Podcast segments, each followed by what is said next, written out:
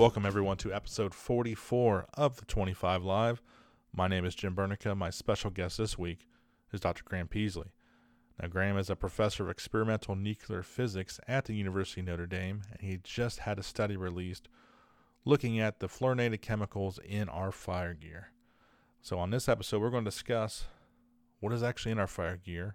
Are any of these chemicals coming off? And as a fire service, what do we do from here? Where do we go from here? So, without further ado, let's bring Graham in. Okay, Jim. Thanks for having me on the show. Uh, it's a pleasure to be back.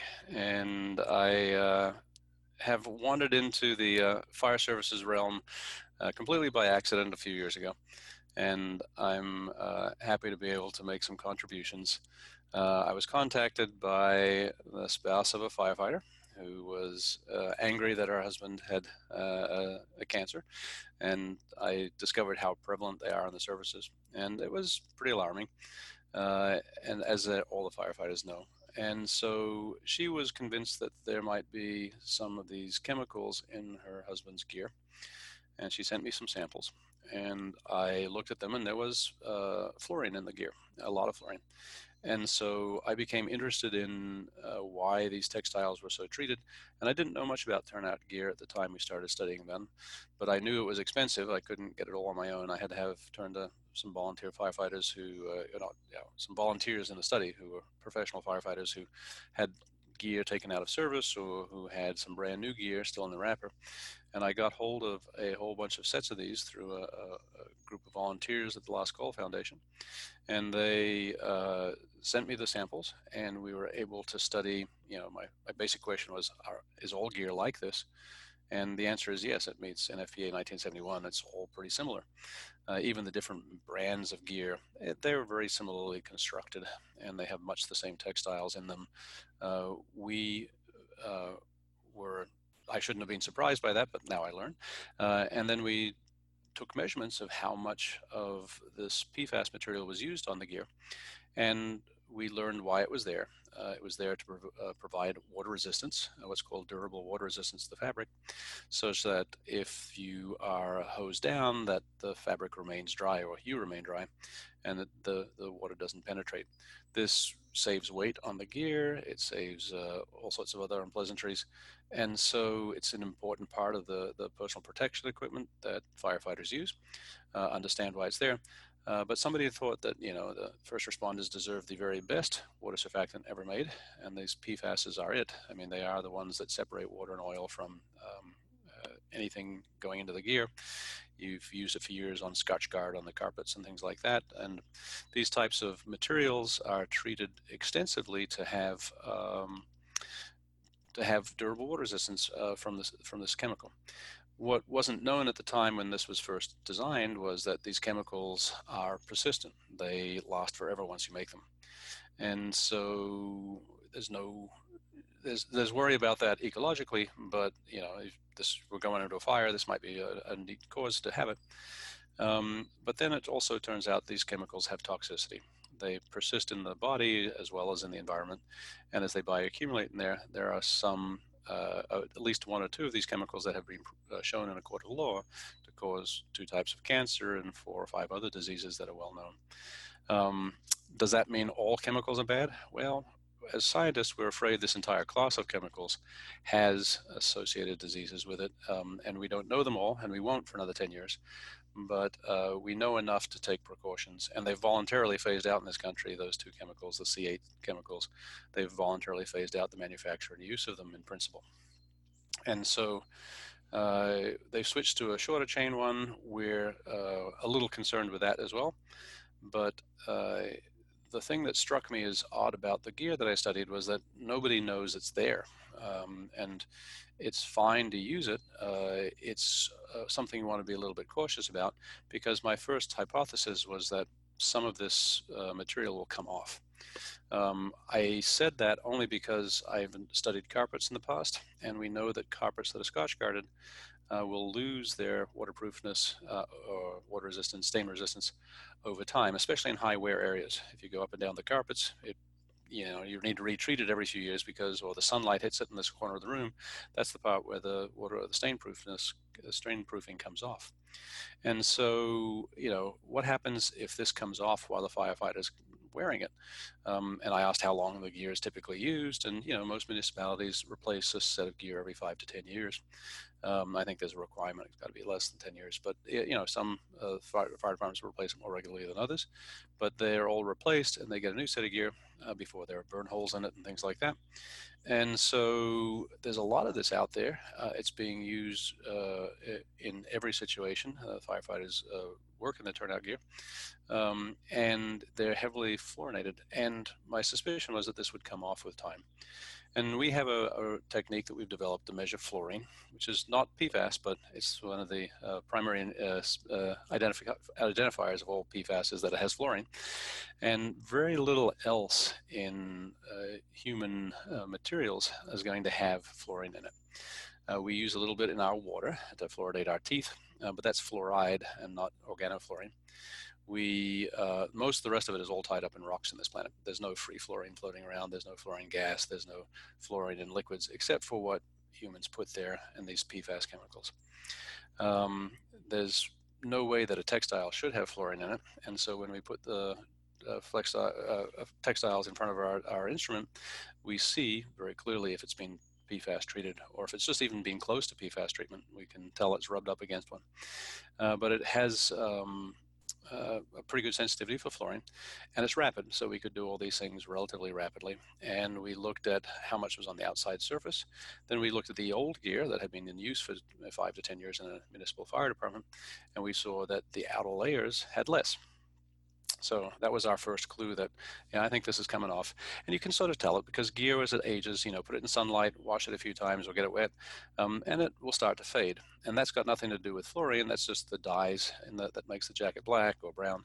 Uh, they will tend to fade in the sunlight because uh, those dye molecules are affected by sunlight. The PFAS are not affected by sunlight, but how they're attached to the jacket certainly would be. And so I think that the, the older the jacket gets on the outside, that some of that gear will come off. So then we got into the nitty gritty of, of what layers had which PFAS in them. And we had to send them out for commercial analysis to find out which type of PFAS were there. And we did. Uh, we did an extraction and found out what was on the uh, three different layers of turnout gear. Typically, there's an outer shell, everybody knows. There's a thermal uh, liner, which is cloth on the inside, and there's a moisture barrier, which, which is in between. And that moisture barrier is a made with uh, to be waterproof, and so it has Teflon in it. And Teflon is polymeric PFAS, and that's what it is. Uh, it's made that way, and it's a, a nice uh, liner of it that prevents water from going in and out. Um, in a polymeric form, this is a, a, long chains. It's not so dangerous as people know because then, um, if you were to swallow some, it would pass right through you. Your body can't absorb something that that's that's large. However, um, in the manufacture of these long chains, they use short chain PFAS as a solvent. And so you have to manufacture these long threads that you're going to weave into fabric. And what they do is they have to have it in organic solvent. And this is what led to the big C8 study that, you know, Rob Bilott's associated with and the, the terrible poisonings in Parkersburg, West Virginia. Back before 2012, the industry standard was used PFOA. And PFOA was one of those that we found out from that study of 69,000 participants that it causes cancers and diseases. And that's not good. Uh, and so we didn't check all the other ones because that wasn't under concern there. And the industry in the US has voluntarily removed PFOA from its manufacturing process of these polymers. Excuse me.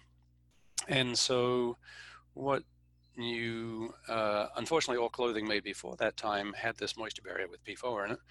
And since that time, it's not been used for PFOA. It may have taken a year or two beyond the switch date, but somewhere in that range, they they started clearing out the PFOA. Um, however, the outer shell is not made from Teflon. It's made from a textile, a, a nylon or a type of synthetic textile that has a Kevlar or a, uh, something, a Nomex that you guys know. Uh, those are not fluorinated per se, but they can be added to with a side chain fluoropolymer, so called. And this is a, a way that you can uh, affect the weave that you're making it out of to make it waterproof and very waterproof because these fluorocarbons are attached to it. And there, they never used PFOA. It was always something like PFOA, but not exactly that. That's attached to the outside of the outside of the jacket, and it's you know woven into the fabric and is there from the beginning. Um, if you design the jacket that way, and that makes the jacket very waterproof and stain proof. Um, but with time, that attachment point will break um, with wear and tear or with sunlight and water. Uh, just age uh, will do that. Um, we were able to exaggerate it by doing an extraction, and we could see all these chemicals come off it.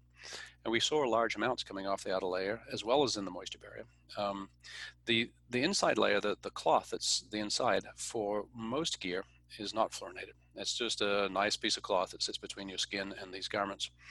Um, however, that was very illustrative for us because as soon as we got hold of the gear and we looked in that in a layer, yes, there was much less of it. Okay, it was in the part per billion range instead of part per billion. It was you know a thousand times less in there, but there was still significant amounts of fluorine in there. And then as you looked at the gear age, that inner layer, the thermal liner, got higher and higher. All the rest went down, but it went up on the inner layer, which means that it's sort of acting as a collector for what's shedding off the outer liner and outer shell and for the uh, moisture barrier. And so uh, that that's sort of our indication that it was coming off. When we looked at the specific results of which PFAS were involved, everything had PFOA in it. Um, outer shell, inner shell, moisture barriers before 2014 had it, after 2014 did not. Uh, so PFOA was the sort of hot hot one because everybody knows that one. Um, but there were plenty of others, and the short chain ones were abundant on all of them. Um, the uh, C8s and longer were on all the older gear, um, uh, and even now on the outer shell. And the answer is the outer shell was never made PFOA free. It was it was never made with PFOA, so it's fine.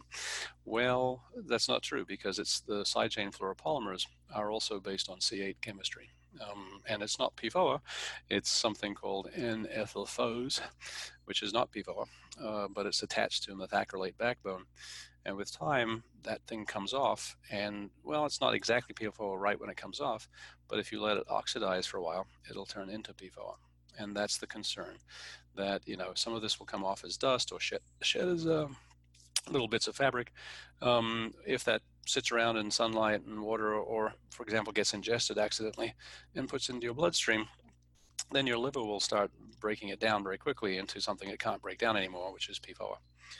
Um, and so that's the concern that this material is providing a source of PFOA and other PFAS into the environment, and that environment includes whoever's wearing it.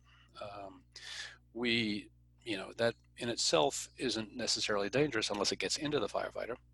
And that's the third part, which isn't in our paper. It just says that this is an exposure source. We should study it. Uh, there's a th- uh, obviously follow-up study that needs to be done, which is can it go through the skin, or can it be ingested? Well, sure. If you eat your clothing, yes, that's not going to happen. But what happens if it gets on your hands and you don't wash before you eat? Well, we know in COVID we're always supposed to wash our hands. But I think that you know how many in-service firefighters treat the gear as if it's shedding a toxic material as they wear it. You know, you need the gear when you go into a burning building. Absolutely, it's it's designed as your PPE, and I'm uh, encouraging everybody to continue to wear their gear. It's necessary for your health and, and protection. What I'm worried about is that why are we making it with this chemical? It could be made NFPA 1971 compliant without PFAS, and certainly people have shown how to do that. There's a company that's already made textiles that way. So why would we use this if there's an alternative available? Um, and that's what I'm hoping the industry will do is that they'll switch away from the fluorinated chemistry and go to something that is less toxic, both for the environment and for those who wear the gear.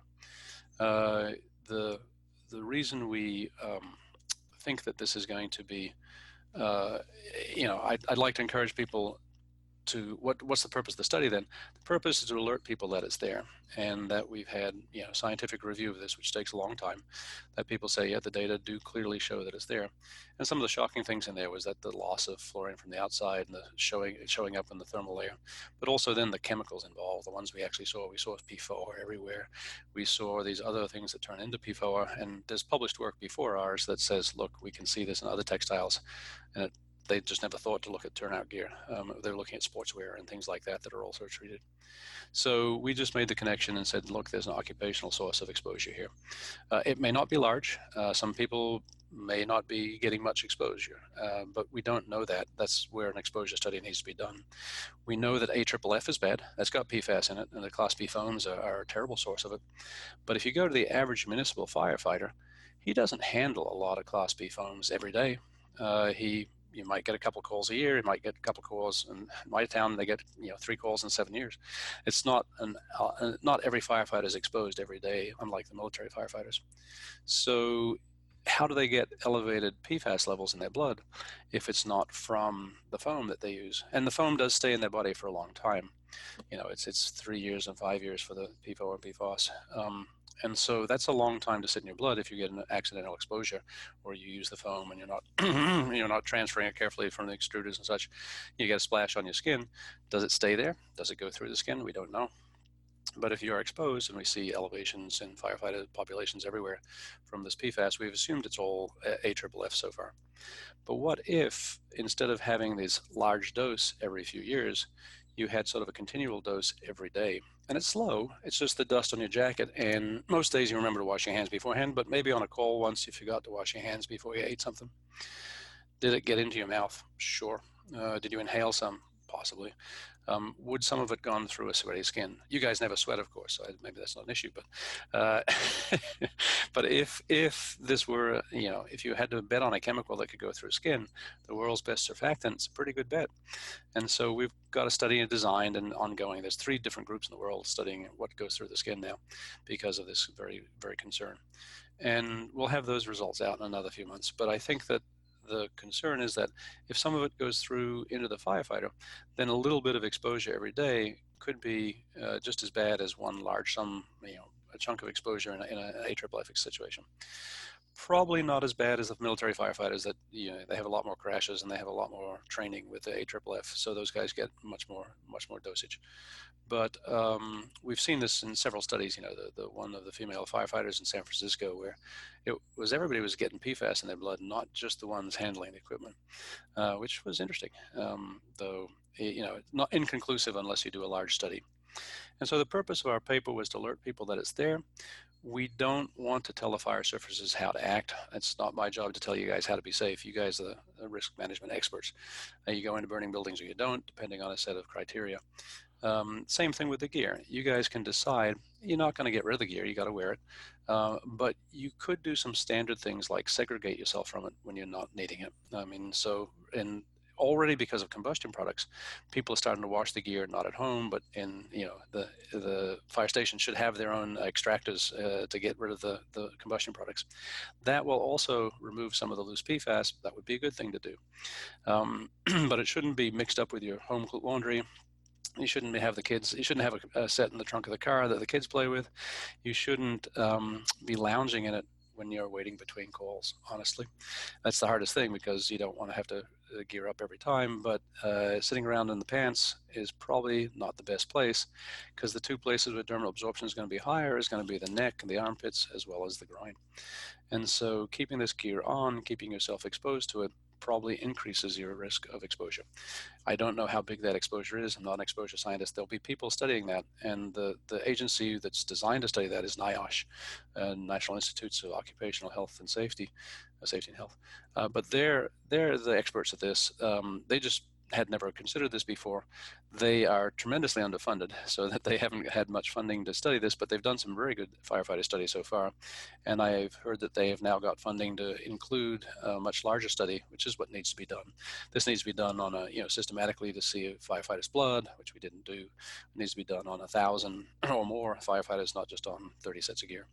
And that would be, you know, those are the types of studies that need to be done to show what the percent uh, risk of this stuff is. Is it much less than AFFF? Is it equivalent to?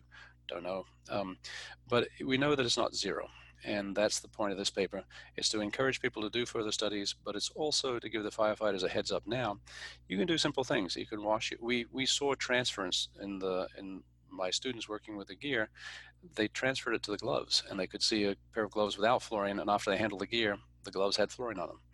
And so we wore gloves, uh, even though, you know, I know the average firefighter is not handling their gear with gloves. And I think this is, you know, um, just as long as you know that, then you'll be a little bit more respectful of what that gear is. It's a very well designed and well made gear to keep you safe in 300 degrees, um, but it has some toxic chemicals on it to do that, um, to help keep it water resistant. And it doesn't need to, in my opinion, though uh, you know the textile makers will be the ones to finally decide that. Uh, but I think that it will be one of those things that we're going to phase out. Um, the old gear has more of it than the new gear. Uh, the new gear has more of different chemicals. Uh, uh, the, the uh, light chain C6s and things like that. And that's a little concerning because that targets different organs and we don't know which ones, but we'll find out. And I don't really want to find out using firefighters. I'd rather do it on mice. So I'd prefer that the fire services get away from the fluorine coatings um, and for all the right reasons. Um, we're also concerned with end of life. Where does the gear go after everybody gets rid of it in 10 years? And that means it goes into a landfill and we end up uh, after 20 or 30 or more years, that will decay in a landfill and all the chemicals will come off, not just the small percentage on the outside. Our study focused just on the very exterior of the jackets and the, and the, and the liners and things like that. So we didn't go deeply into them. So people say, how could that much wear off and I not notice it? Well, it's just the, you know, it's a subtle change on the last uh, outer layers of these things, which produce lots of chemicals, but there's still 99% of it still left on the jacket. So you don't see any durable water resistance loss or anything like that. But you can very clearly see the outside is abraded. It's uh, um, faded a little bit. And sure enough, there's a little less fluorine on that outer layer. Inside layer still got plenty of it, so you're still dry. Um, I think that's the basic conclusions of our study and why we did it. Um, it we are independent in the sense we're not funded by anybody to do this. Um, and that meant that uh, we are not beholden to any company to sort of say, oh, this is good and that isn't. Um, I'll tell them all that it's, you know, there are, there are things about this that will worry me. And that's why I'm, I'm publishing this. It took us a while to get it published. Uh, there, it goes through a, a, scientific review process that takes months. Um, and, you know, I had lots of revisions for me because I can't say this, but I can say that depending on the data. They also gave me references I hadn't known about and we were able to, uh, to tie into other published literature, which is the, which is the purpose of the review. and so now the paper I think is fairly addressable, uh, accessible to, to firefighters they should be able to read the main paper. It gets a little technical in all the details, but I think that the gist is fairly clear. And the reason we put it into Environmental Science Tech Letters is A, it's the number one environmental journal in the US, but B, it has to be short. It's 3,000 words in the main article, so that it's sort of here's the synopsis, this is why it's important, and all the data is stuck in the, in the supporting information.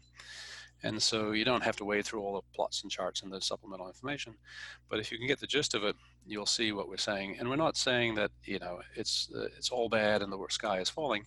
We're saying, you know, I think we could design a better textile for our first responders and one that wouldn't, you know, increase that risk. Um, and is it causing cancer?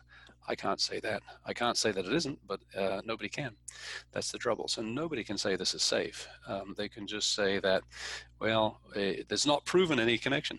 Well, this is true. Uh, I haven't proven connections between most things in life, but uh, it doesn't mean that, you know, we should there's all sorts of things we don't do because it doesn't look safe to lick the outlets, right? Uh, haven't done it myself, and I don't encourage people to do that. I would encourage people to treat the gear with respect and you know understand its purpose and why it was built this way and then realize that you know if i have a situation where i'm just going to the library to meet kids maybe i shouldn't be dressed in the firefighters turnout gear this time. Um, and that's unfortunate because it's so identifiable and iconic with a firefighter. But you know as we learn about combustion products being on the gear everybody knows how to decom now because of that and you know it's it's dangerous to have those combustion products. Those are very dangerous for us. Um, and so cleaning the gear after after use uh, deconning it but then also just hanging it separately keeping it sequestered from living quarters um, all those sort of things. And there's sort of policies. The locals here um, told me that you know they go on a call that isn't a, it's an accident but not a fire situation. They don't dress in the gear. They actually keep it in a bin in the in the equipment. They get the equipment. If it turns into a fire situation, they can dress there and address the fire. But if it's just a, an accident, they go without the gear. And then one of the firefighters told, told me, well, we have this bin in the, in the equipment that you know had the gear in there for months. It's got like an inch of dust in the bottom. Would that be bad? And I was like, good idea. Why don't you have a policy of vacuuming that out? That would be a great place to get rid of the dust. And you know, I didn't know that. I I'm not an active firefighter. And so these guys came up with their own solution. They said, yeah, maybe the rookies are going to vacuum all the equipment not a bad idea. Uh, not for the rookies, but uh, I mean, it's just one of those things that uh, it's it's one of those uh, operational procedures. I'm not going to get into that for the fire services. They have to decide on response times and dressing and all those sort of things. But I think every firefighter has his own uh, ability to, to sort of uh, minimize risk, and they should for the sake of their future health. Young guys aren't thinking about it. The old guys are thinking about it very very much so because of the incidence of cancer so high. And is this a contributor? Well, PFAS as a class are known to be immune suppressors as well as have direct links to different diseases. Uh, and so, what if this is an insidious little chemical that is making you um, susceptible by reducing your immune system to other diseases?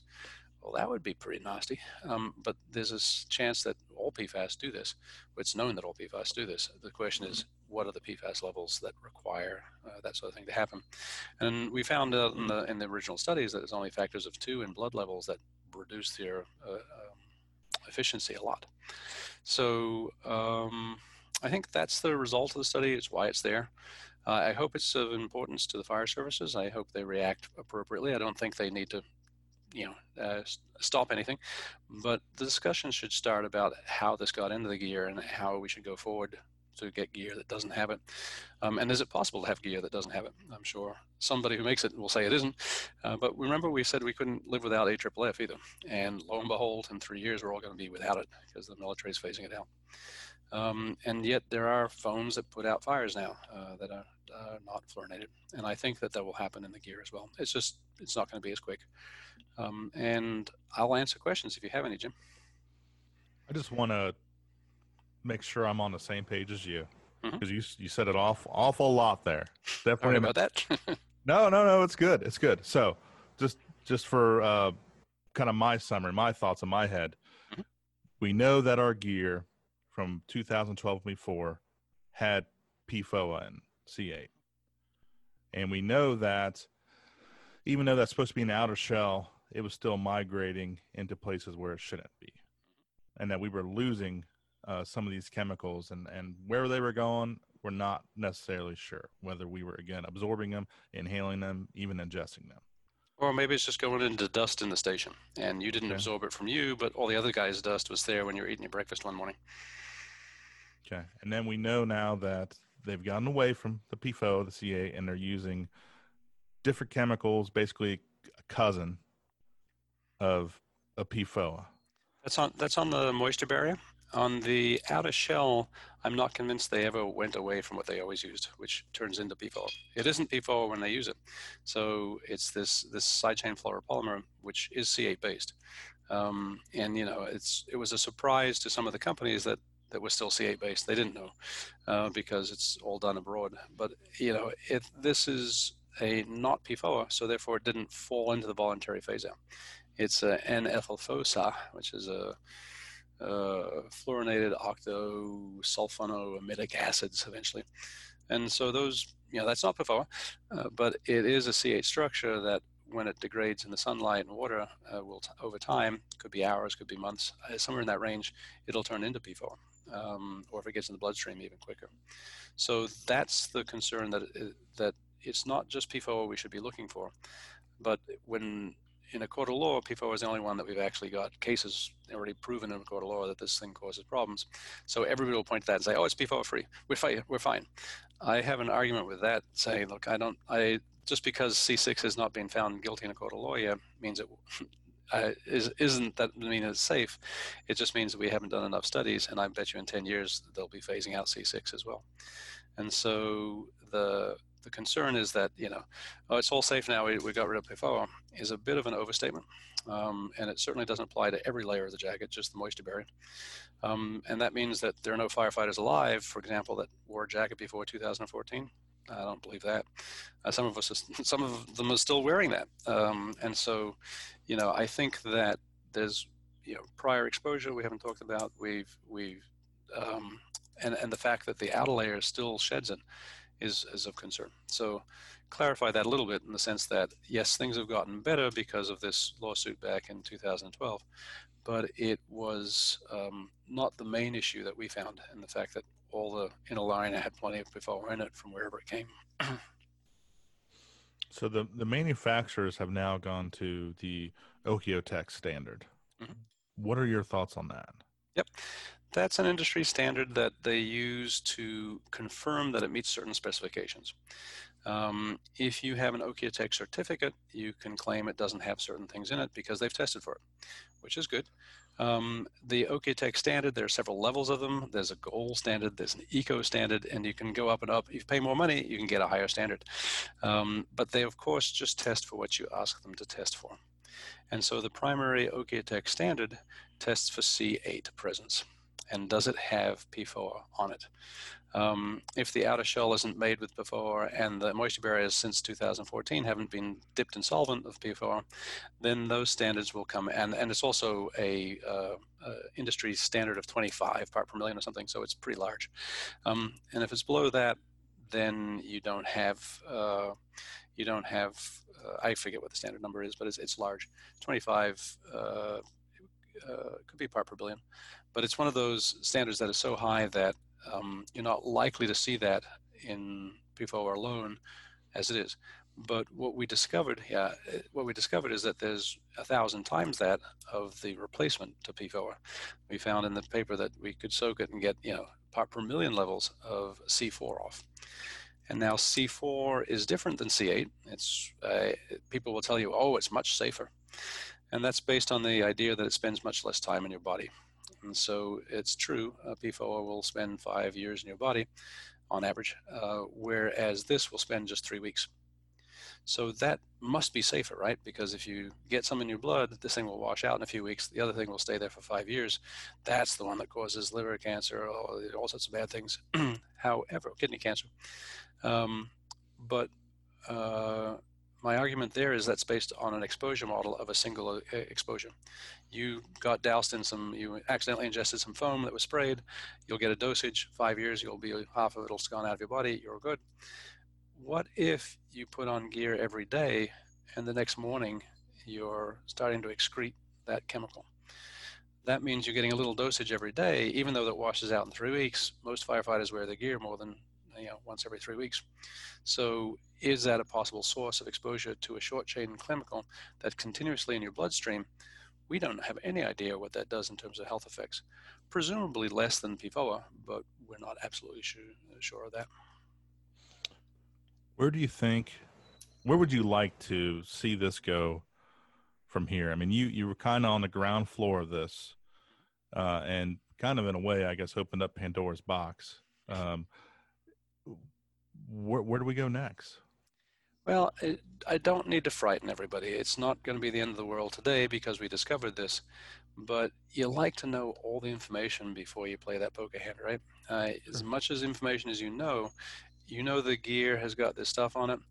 Just look at it a little bit differently and hang it on the shelf and know that, yeah, when was the last time I washed that liner? When was the last time that it got uh, deconned and things like that? When was the, do I need to wear it all the time? Is there dust from the equipment storage locker that's laying around? Does that dust get blown through the station? I mean, those types of questions you can ask, which really aren't changing anything but a few policies and procedures. And then let the experts at NIOSH confirm this and expand it. Let the uh, uh, administrative bodies that govern NFPAs to decide, you know, is it possible to meet this uh, water resistance requirement without fluorine? And uh, I'm told that it is. So by experts that know how to do that. Um, so then the question is, why aren't we doing that? And if you know administrators that have the chance to purchase new equipment and new turnout gear are then offered a choice of, well, I can have the one with cancer-containing chemicals or the one that doesn't. I think that's a pretty obvious choice. I'm not talking about regulating it. We could go to the government, ask them to regulate it. That never works well, not in this country. Um, and it will be fought by industries that want to keep uh, doing the same thing. Uh, so why bother? Why don't we just use market forces and say, look, You have a choice of the cancerous one or the non-cancerous one. That's a pretty clear choice for most of us if it does the same function. And I'm not a fire service function person. That's that's somebody's got to say that this gear is just as good. It doesn't add weight. Doesn't, you know, it doesn't have another toxic chemical that's worse. It's not made out of asbestos, is it? Uh, that type of stuff. And so uh, we should make sure that the gear is as safe as we can make it. And our argument is that PFAS is not the safest gear we can make. Um, it is certainly one of the most water resistant uh, chemicals we've ever made, but that's um, that's not the only reason we put this gear on. I wanted to kind of expound on what you said earlier. We still have to wear this gear. Um, it gives us our best chance, obviously, of not being able to fight fire, but we need to be more responsible with that. So, extracurricular stuff, we need to kind of stop doing some things like uh, putting the kids, uh, putting gear on kids, for um, example, put it, um, putting uh, putting the uh, wearing our gear during the stair climbs. Um, it, uh, there's there's obviously good reasons to condition firefighters. You know what, why they do it. They want you in full gear. They want you to work out. You know, there's a weight belt. Uh, maybe you should be doing that, or you know, can you at least manufacture some gear that doesn't have it in for training? Um, that would be quicker and easier. Um, but I think you want to get used to the feel of it and things like that. Uh, there's all sorts of arguments as to why you should train in the gear, but I don't understand why we should be getting particularly sweaty in it if it isn't a fire situation. Um, there must be other things you can wear that will make you sweat too, um, just to make sure that you're conditioned. Um, and, and, I'm not the expert there. You guys know how to do it, and nothing well, feels like the real thing, I'm sure. But it's one well, of those other equivalents. And, and, and, there's even more areas too. You know, I, I think about uh, explorers. You know, we mm-hmm. have and, and explorers throughout the country. You know, these high school kids that uh, even grade school kids in some cases that are wearing definitely old gear you know before 2012 for example probably shouldn't be wearing that anymore yeah, uh, we should, probably shouldn't even be sending it to Mexico. Or, or yes, exactly. We we send it there. Um, no, you're you're right on. So we just need to be a little bit more responsible about what we do with our gear and, and when we actually wear it. Here's a scary part. What do we do with it when we get rid of it? Um, by all means, this thing should be classified as hazardous waste. Um, and so putting it to landfill is not a good solution unless it's, you know, uh, it should be incinerated at high temperature or sent to a, a toxic waste landfill. Um, that's going to cost money, uh, and nobody wants to pass that along to the fire services. So, you know, that's, but those are the things we're not paying for that at the moment. Yet if somebody points out that you can't put it in my landfill, that would be starting to get expensive now and who's going to pay for that? And you know the answer is it's fire services that have to end up paying both ends of it right? Because it's suddenly not the manufacturer's responsibility anymore. Um, and i think that's where we need some guidance and some you know that's that's where the states and the, and the federal government will do some legislation eventually. But it's it's that's i'm more concerned at the moment about the firefighter exposure. And uh, not the community exposure after the gear's done. But I think you're absolutely right, Jim. If you guys can think of ideas of how to, you know, maybe there's another way to do this. Uh, and I'm not trying to say that the fire services should change any policies, procedures. That's I, I don't know them well enough to know how to change them. But I could suggest things that would, you know, anything that reduces your exposure. And, and you had some good ones right there that you can think of. And it, in some situations, it may make sense. I, I even think this is the volunteers. Um, the departments that don't have a lot of money. Uh, you know, yes, we have this NFPA ten year rule, but they may not have a choice. That may I've, be the best I've heard such things. Have. Yep. Yeah. Uh, and the volunteers around here, I mean, once they get out in the rural districts, they are volunteers.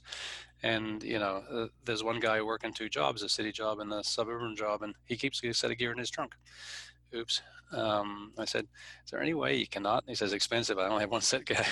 I was like, "Yeah, I know, but uh, it's this is where uh, the exposure. You know, what if the kids are playing around the trunk? What if he's got other gear and his, his he was washing some of it at home? Um, yeah, that's the issue."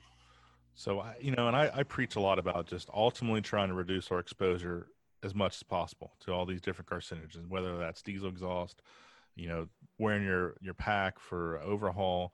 Yep. Um, there's exposures that just us as human beings have to this these PFO chemicals, PFAS chemicals. Whether yep. again you you eat eat some microwave popcorn, you use some Teflon. Uh, you know, it, this stuff is in our in our water systems a lot of places because of foam. But um, for firefighters, it's just we already are going against all these different exposures, and now it's like in addition, hey, the foam that you used, it's a carcinogen. Oh, the yep. gear, by the way, if you wore it certainly before 2012, it's carcinogen. I mean, it's just like we're already up against all these different things, and now it's just more and more and more. And you just, you know, and I think as a firefighter, you think the thing that's supposed to protect us from all this stuff is our gear, and then you find out that uh, actually may have been harming you a little bit.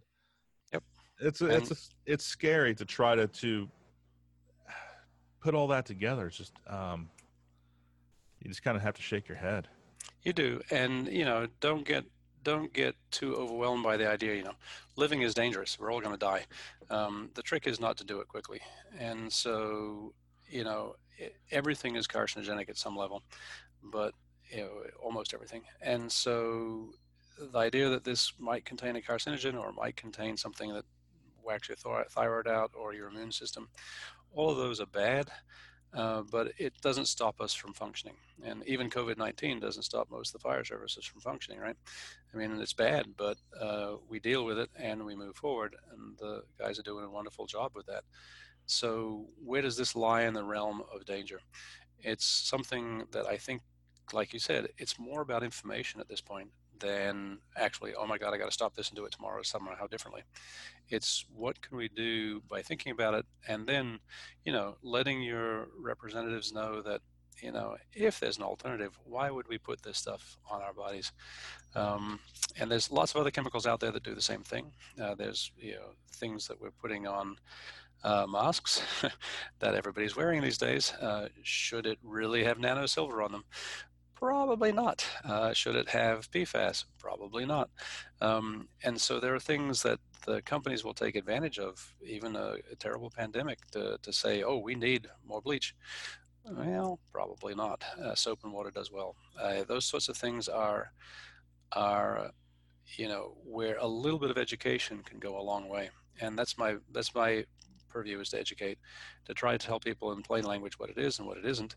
Um, we cannot prove this causes cancer. We cannot prove that you're going to keel over tomorrow because of this. What we can say is that there's an increased risk of PFAS exposure. And that's something that the fire services should take seriously as they take all these other the combustion products you pointed out. Absolutely. Those are really nasty chemicals, but it hasn't gotten more nasty with time. So that probably accounts for most of the increase in cancers. But uh, we're now wearing SCBAs. Um, why is it still going up? Um, and so, could it be something as insidious as the PPE that's you got this chemical in it? One way to do it, get rid of it and see if it stops. Um, my guess is that there might be other things still, you know, what's what's in the rubber of the of the SCBA's, yeah, all that sort of stuff. But it's it's one step at a time, and you know, you, you make policies to make order out of chaos and your department has a lot of policies in place. This is what you do first. This is what you do second. This is how you respond to a situation. As long as you follow the protocols, you're probably going to be pretty safe. Uh, this is one that we're just going to probably have a couple new protocols of eventually, and you do that, you'll probably be pretty safe. Um, and eventually, uh, I'm hoping what comes out of this is a real industry-wide discussion of is there any other way to do this involve these particular chemicals that are of concern and there are. Um, and so the question is to get people onto that. But the you know the guys who make the gear aren't chemists. They don't they don't you know it's the chemical companies that tell them it's all safe, and there therein lies the problem. So I'm not I don't have any problem with gear manufacturers or the textile manufacturers. They don't they're not a chemist among them. They just simply make the gear and they make good gear. Uh, it's the it's they're the being told these textiles are safe, and they just may not be the the even the textiles themselves are made. Uh, it's the stage up from that. It's the company that sells the treatment that's put on the ah, textile. Oh, yes, yes, yes. Uh, and if you ask them, oh, we don't make firefighting gear. yeah, you're right. You make the chemical that put on the textile that gets sewn into, and so it's it's a long chain away from the person who says the stuff is safe. Um, and they're very careful as to what they say is safe because you can never prove, uh, but they can also never prove that the new stuff is any safer. I mean, it honestly isn't. So uh, it's actually more water soluble. It gets in the blood easier. Uh, it may come out quicker, but if you see more of it, uh, uh, it's a it's a toss up there. And so there's there's lots of chemistry behind it. I don't want to go into the dive too deep in the details, but there's a lot of reasonable people out there, a lot of publications. The firefighters read a lot of stuff in between calls. Um, do the research yourself and look at what's out there and look what people have said. And it's it, you know PFAS is not the most toxic chemical ever, but boy, is it the most persistent we've ever had. And that is probably going to lead to one of the most expensive cleanups we've ever faced in this country. Um, and because of it, and and you know, nobody thought about that when they first invented this stuff. Uh, now that polar bears have it in their blood, why? Because it circles the planet and doesn't decay, and it ends up at the north and the south pole in, in abundance. And so, that's a warning sign that yeah, maybe we shouldn't be using so much of this stuff. We could use it in you know essential uses. It's used in, for example, sending spacecraft beyond the solar system because they need a lubricant in space, and this is the only thing that lubricates in space. They need it for doing retinal uh, eye tears surgeries because they need something in the eye drops that will be uh, a solvent. And you know, I could see that as an essential use, um, but you know, it's a few little droplets as opposed to I've got 1.2 million sets of turnout gear manufactured that are being worn. Uh, that's a lot of this chemical being used. All right, now let's wrap things up here. Sure. If um, first of all, I appreciate your time. Uh, and, and not just time right now, but time, all the time and effort putting into this study and for the betterment uh, of the fire service. Mm-hmm. Uh, where can um, our listeners find out more information regarding this? Well, there'll be a bunch of websites up. I'm sure that the Last Call Foundation and that group that I volunteers I work with will have lots of links. Um, there are PPE specialists all over the services, and that's where I got a lot of my information from. Um, the paper itself will be available online, but probably with access uh, restrictions to some uh, mainly the universities and things. But uh, you can uh, always ask our uh, public relations uh, desk, and they'll get you a copy of the paper itself. The websites will probably have some of them floating around pretty quickly. Um, and I would encourage, you know, just to keep looking at the there'll be lots of arguments that people make about oh we so the gear is perfectly safe perfectly safe look at who's writing the article and see if there's an agenda notre dame doesn't have an agenda for the fire services i'm doing this because a spouse of a firefighter wrote me and she's a force of nature. She has managed to convince most of the most of the country that you know this is not just her being crazy. This is something that's of concern. And did it cause her husband's cancer? Uh, probably not. Uh, it is just one of those things that um, it's a combination of factors. And why aren't we looking at this one like we're looking at combustion products? Um, well, there's an interest in not looking at it if you're making it. So there, therein lies a sort of rub. And so I think that um, uh, I would encourage firefighters to continue the discussion. Talk to everybody about that this is not just somebody's made up uh, uh, um, scare. It's it's a concern, and it's it may not be a big one. We'll do bigger and better studies over the next few years, and we'll see how much of a concern it is. But if it turns out to be a big concern, then it's good to know it now, um, and it doesn't cost us anything to take precautions. Um, uh, just to, to, be a little bit safer. Uh, it's all the name of the job, right? Stay safe out there as best you can. And thank you to, for taking the time, Jim, to listen to this and uh, help, helping communicate it to the first responders. Thank you, Graham. Um, I will put a link to uh, the person to contact for more information regarding this on the sure. show notes. And speaking of the show, please share it uh, with everybody on social media and everybody so we can kind of get your message out there uh, hit the subscribe button, comment if you will. Uh, you know, write a nice review um, for Graham or me. It's all the same. he rattles no, on a lot. No, write it for me. No. yeah, I got nothing to do with this. No, no. So, uh, no. With that, uh, again, I thank you for everything, and uh, I'm sure I'll touch base with you here soon enough. Thank you very much, Jim.